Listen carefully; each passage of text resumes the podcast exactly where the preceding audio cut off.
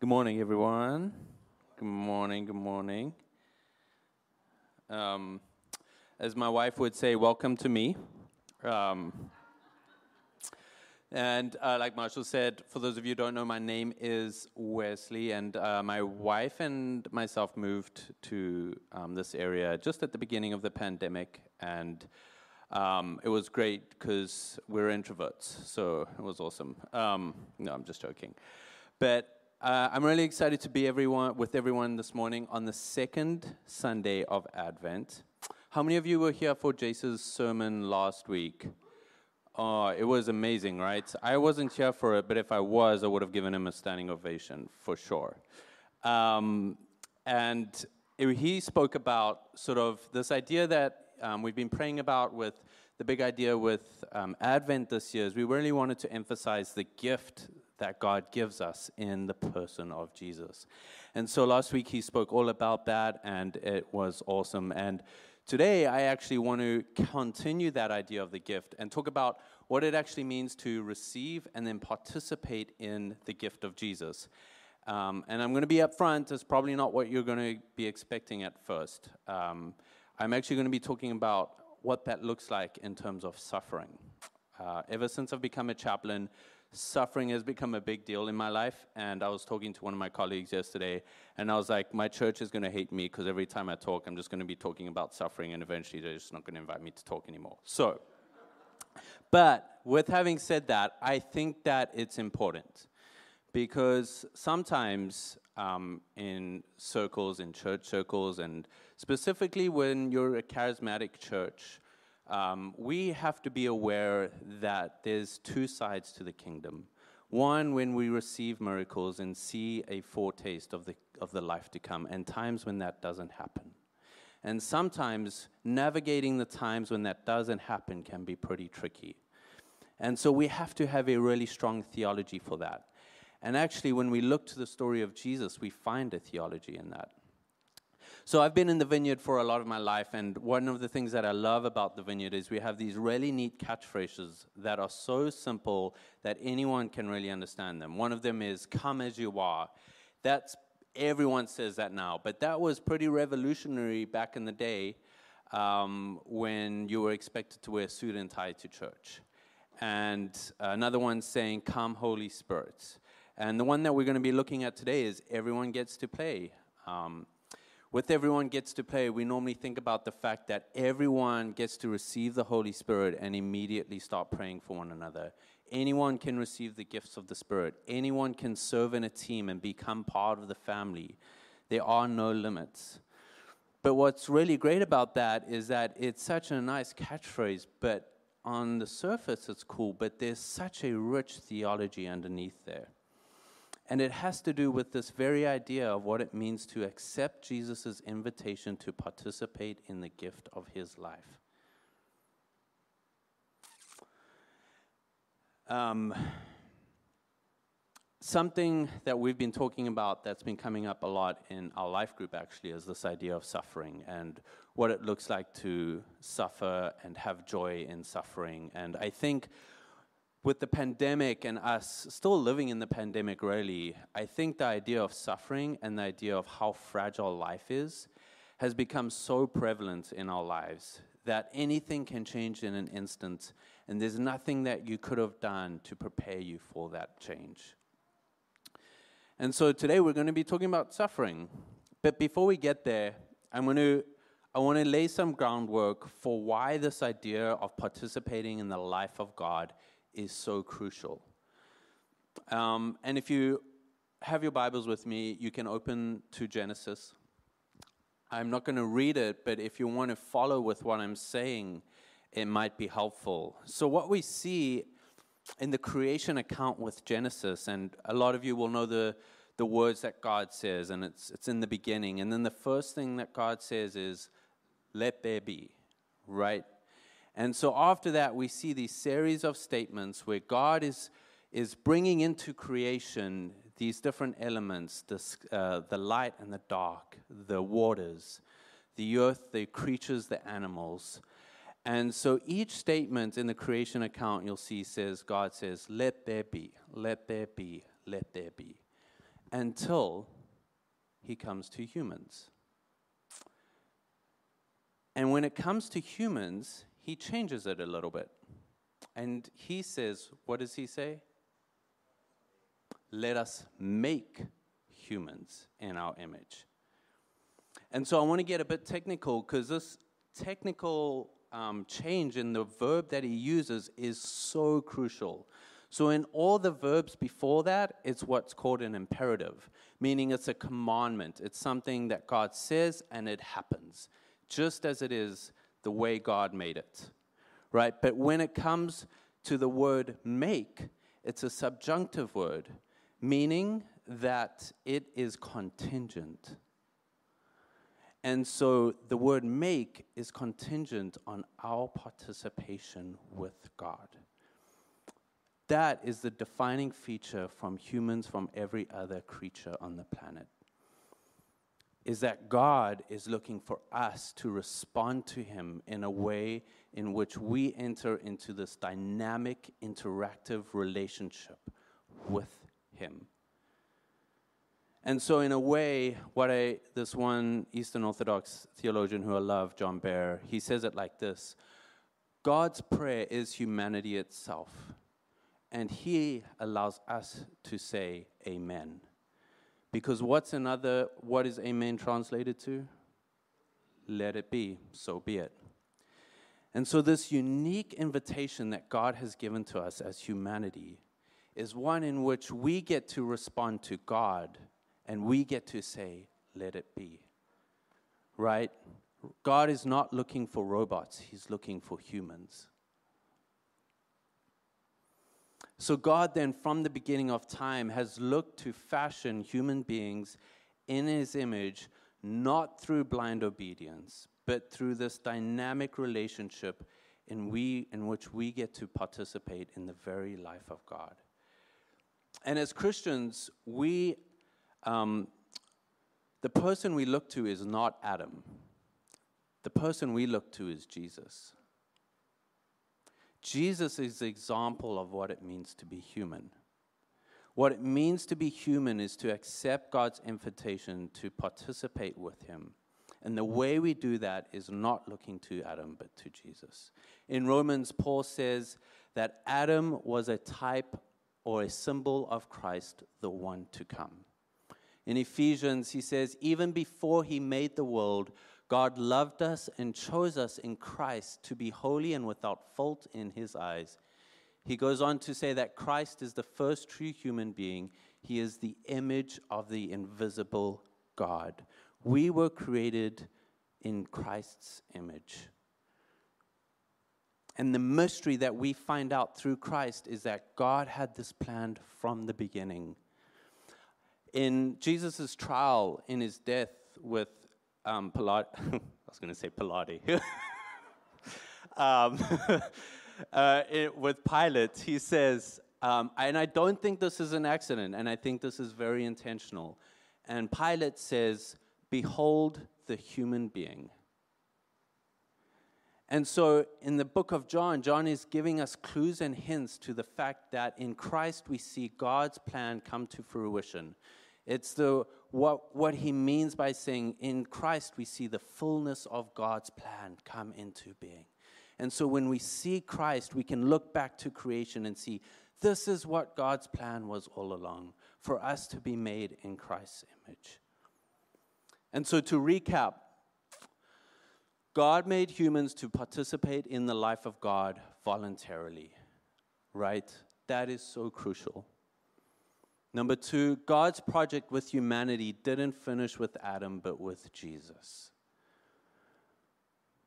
There's some scholars that say that when Jesus says it is finished, he's actually referring not to just the fact that his ministry is finished, but the fact that God's project from the beginning of time is now finished with Jesus. When we participate in the gift of Jesus, we become who God made us to be. And that last one is really important. When we look to Jesus, when we participate in the life of Jesus, we are becoming who God created us to be. We are participating with God's grand, mysterious project in humanity, in Him, in us giving ourselves to Him so that He can mold us into the type of people He is wanting. All right, how are we doing? We good? Okay, so we're, we've just been flying at 30,000 feet, right? And I love to do that because then I don't have to feel anything. So um, it's awesome. So uh, now we are actually going to go and we're going to drop down to the ground level. And as we just saw, we are celebrating the second week of Advent. And so I wanted to look at Jesus' birth through a set of eyes, which sometimes we don't always look through. And that's Mary's eyes. And so I'm going to read um, Jesus' birth narrative real quick, and it's in Luke 2. And it says, At the time, um, I don't know if we have the slide or not, but at the time the Roman Emperor Augustus decreed that, uh, no, okay, we don't have it. Never mind. Okay, so I'm just going to read it. So at the time, the Roman Emperor Augustus decreed that a census should be taken throughout the Roman Empire. All returned to their own ancestral towns to register for the census. And because Joseph was a descendant of King David, he had to go to Bethlehem in Judea, David's ancient home. He traveled there from the village of Nazareth in Galilee. He took with him Mary, to whom he was engaged who was now expecting a child. And while they were there, the time came for her to for her baby to be born. She gave birth to a firstborn son. She wrapped him snugly in strips of cloth and laid him in a manger because there was no lodging available for them.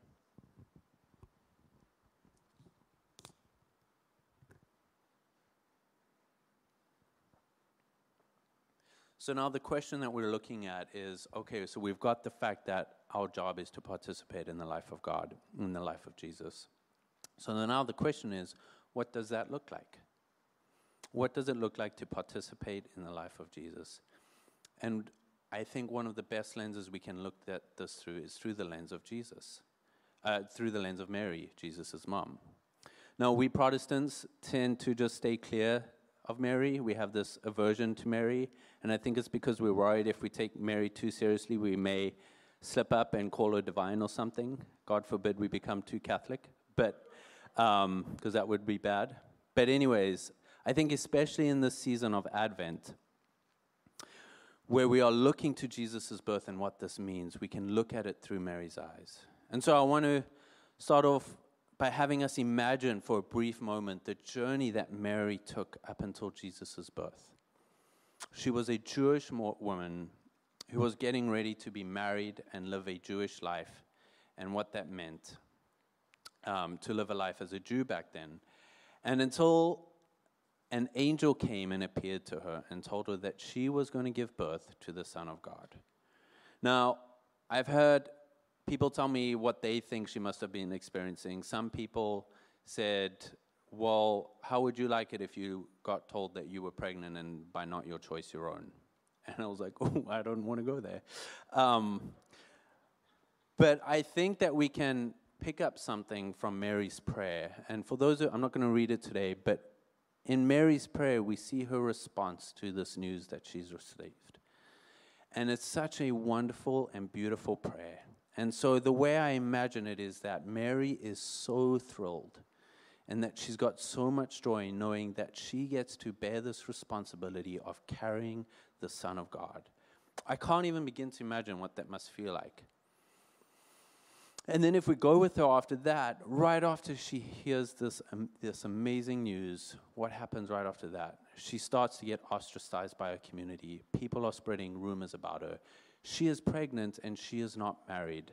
It, that has become less stigmatized today, but back then, oh my goodness, in a Jewish community, she should have been, she would have been faced so much persecution, so much abuse, emotional abuse, abuse, just because that she was saying yes to God, and she received God's news with joy. And then she had to flee her country and become a refugee because the whole state was looking for her. She had a fiance who was incredibly unsure of what to do, and she was homeless. Mary went from hearing she's going to give birth to the Son of God and all the feelings that come with that. and the joy that comes with that, to then immediately facing isolation, exile, and homelessness.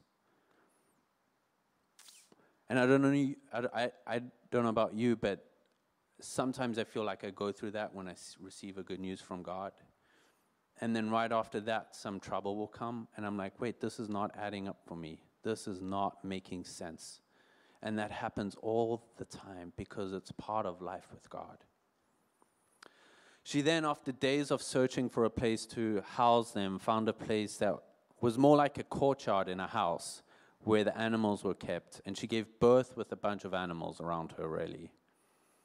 Another way of saying this, I think it's safe to say that Mary was not only endured the suffering of birthing Jesus, but all the suffering that came from the journey to giving birth to him, too. Now, I want to fully recognize that I am not a woman. I know, shocker. And I will never know the reality of what a mom goes through when giving birth. My wife hasn't given birth, and so I haven't witnessed that firsthand, but I have friends whose faces change when they describe their experience. And I have also watched the movie Knocked Up and can tell you that just from watching that movie, it reveals a lot about the suffering that happens when giving birth. And I can imagine why there's so many biblical images that relate to suffering to birth because it's so powerful. The dictionary defines suffering as someone who undergoes, endures, or experiences pain. So I would say it's a pretty good description of what Mary would, was going through um, during that time. And so now, looking at her birth, I just want to fast forward through the rest of Jesus' life because we don't have time. I would love to, but it's Sunday and we've got to go eat. I want to fast forward to Jesus' death.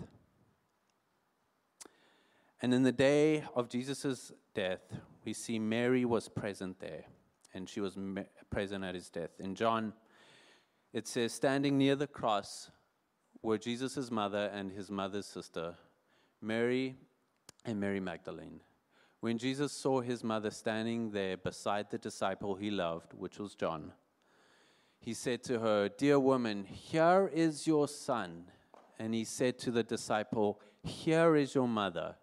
And from then on, this disciple took her into his home.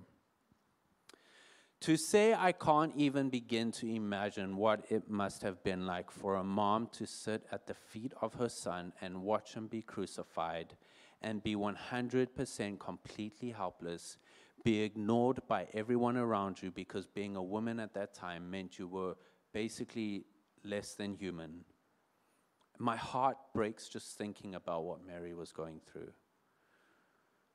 Working at a hospital as a chaplain, there is nothing that will strike at your very heart than hearing a mother scream who has just lost her child. Nothing will pierce your ears and heart more than the bellow that comes from that scream. Mary shows us how to love in the way that she suffers with Jesus on the cross.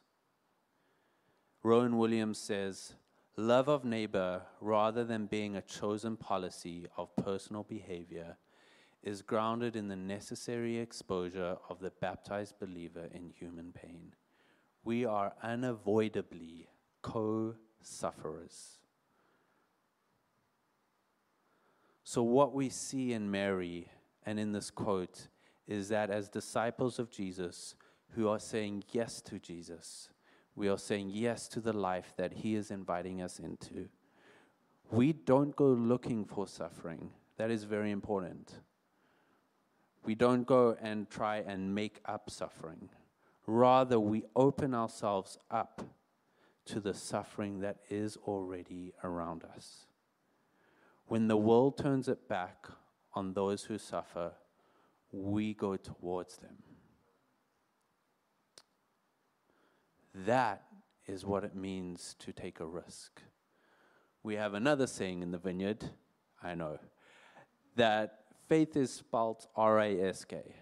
And what, again, what that has come for us to come to know is that that takes a risk in praying for someone or saying a word for someone where we might be wrong about it and it may look us look we may look stupid saying it. But what that's actually saying is that we are willing to lay our lives down for the betterment of someone else. We are willing to go towards someone, be with them in their suffering, as opposed to staying cozy and not doing it. That is where we learn what it's like to be like Jesus. The way in which Mary took up her cross to love her son was not in being better than Jesus, but being willing to co suffer with Jesus. This is what it means to be adopted into the church. Rowan Williams goes on to say To live in the body of Christ is to adopt all others. Each of us adopts the whole body of Christ for itself. And the calling of the believer is to bring Christ more fully to birth in every encounter or relationship. If we are unavoidably committed to sharing suffering because of our solidarity in the body, we are equally committed to seeing every other, uh, seeing in every other a potential child of God. This is what it means to participate and receive the gift of life in Jesus. I think it's striking that in Jesus' climax of suffering, he acknowledges the people that are with him. I don't know about you, but I think we've gotten this idea of this stoic heroism be like, save yourselves, I will do this by myself, right? And we don't find that in Jesus. Jesus does not tell his mom to go away. Mom, don't look. Don't look. He doesn't do that. And what he does is instead he points them to each other and acknowledges that their relationship now takes on a form that is stronger than what it was before. It takes on the form that's the strongest relationship known to humanity, that of the bond of a mother and child. We see this. Um, how many of you are familiar with the road to Damascus? Again, when one of you, cool. So, maybe I shouldn't. Okay. So, in the road to Damascus, when Paul's on his way to persecute the ch- church, Jesus, um, he encounters Jesus. And what's so interesting is Jesus doesn't say, Paul, why are you persecuting them? What does he say? Paul, why are you persecuting me? We become so closely identified with Jesus. And again, that story is relating to suffering. Paul was on his way to persecute Christians, per- Christians that were under persecution. And so there's something that happens when, with we, when we go through the suffering with people. There's a transformation that happens. There's a healing that happens when that happens.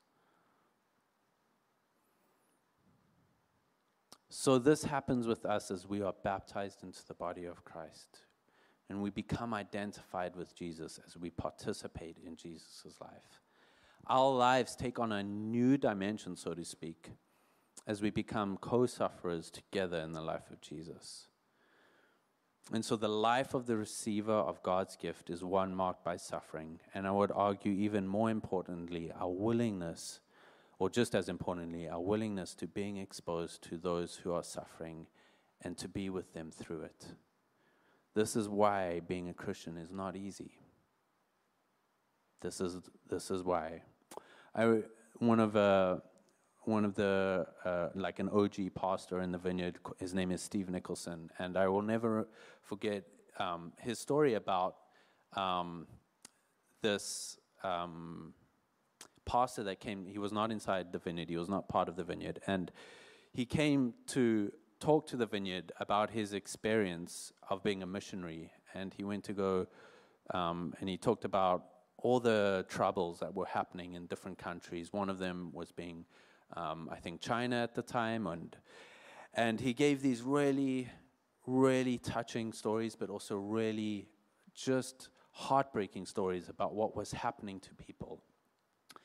And the response that he got from the people in this church was a flood of people coming up to him saying, How can we get there? That was the response that he received. And he said he's never seen a man break down in tears more because of a response of people willing to risk their lives to go and be with those who are suffering. And that is a unique gift that Jesus gives us. My dad, I might get tearful. My dad recently died. By the way, when someone close to you dies, it's good to say that they died and not that they passed on, because sometimes saying they passed on or they're gone is not acknowledging the reality of what's happening. But my, ba- my dad died, and I will never forget. We were in the waiting room, and the doctor came and said, I think it's time that we remove life support. And it, we still had a bit of hope then. We had a bit of hope. We thought there was a chance he could still make it. And the news was crushing. Um, it, it didn't make sense. My dad had just had a heart transplant, and so we were expecting this new life with my dad. Um, we were expecting further relationship with my dad, and hearing that news was devastating. And I immediately text my, my best friend back in South Africa, and he had known me my whole life. We grew up next door together, and he's seen my family go through everything. He knows my family best as anyone I know. And I remember texting him after hearing the news, and he immediately called me and all we did was cry for like 20 minutes. We didn't say a lot, but he just sat with me and cried.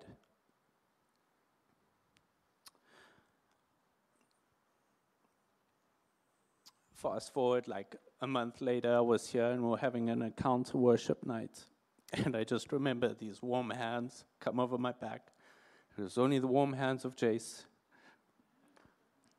And Jace just started rubbing my back, and he just put his head on my shoulder and started weeping with me. At one point, I think he was crying more than me, but if you know Jace, that's not unusual. but what they did was that they were willing to feel the pain, not on the same level, you can't do that, but they were willing to feel the pain with me. They didn't say, Oh, your dad's in heaven now, it's okay right? They didn't say, oh, we're fine. Because I wasn't fine, right? I wasn't fine.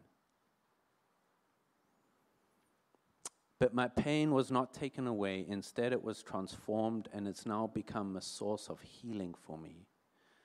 Their willingness to be with me in that time has become a source of healing and a memory that now I can look back on.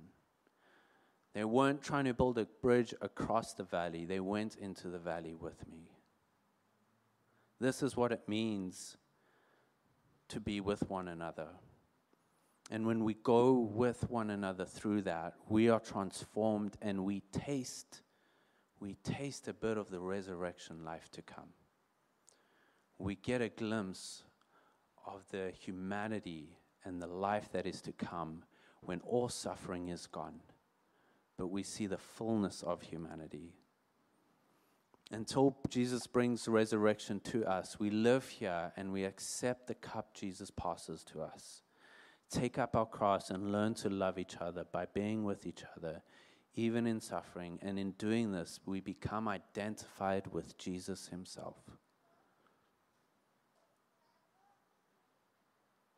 and we participate and we become the human being God intended on creating since the beginning of time. This is the human being God is making a corporate body of people learning to love one another. I like to say to my patients that are experiencing grief and not showing how to hold hope at the same time because the pain is so hard and you're like, I don't know how to hope in this time. And what I like to say is that hope and the hope of the resurrection life creates an incubator for us to grieve and suffer. Be, the, because of our knowledge of the resurrection, because we know that Jesus' last day was not the cross, but three days later when he rose and was resurrected. And we view his story backwards we are not where Mary was. We look at it backwards. And because we have that privilege, we can know that we can face the suffering and all that entails because through the suffering, we find resurrection. Through the suffering, we receive the fullness of resurrection life. We can't avoid it. We can't go around it. We want to. I know. We want to go around it. But we can't be resurrected unless we die first. And now, no, I'm just joking. Now, on a also really big note, is that I am really, really excited to announce that starting next year, we are going to be celebrating the Eucharist every single week. We are going to be partaking communion together every single week. And I'm hoping my sermon sort of hints to why that's important. if it doesn't, then I haven't done my job.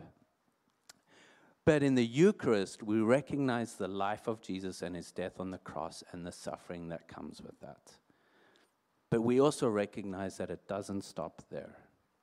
In the Eucharist, we are invited to participate in the gift and the life of Jesus and join him with one another.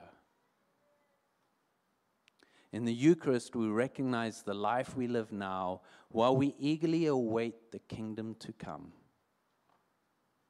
As we eat the bread, we recognize this is Jesus' body, and at the same time, we recognize we are also Jesus' body. We find the life of joy that coming that comes in giving up our lives for Jesus and each other. There is no greater joy and no greater love than that. I'll end off with Rowan Williams again, who says, But to take up the cross and follow Christ, for the Christian, not a question of taking inspiration from a great teacher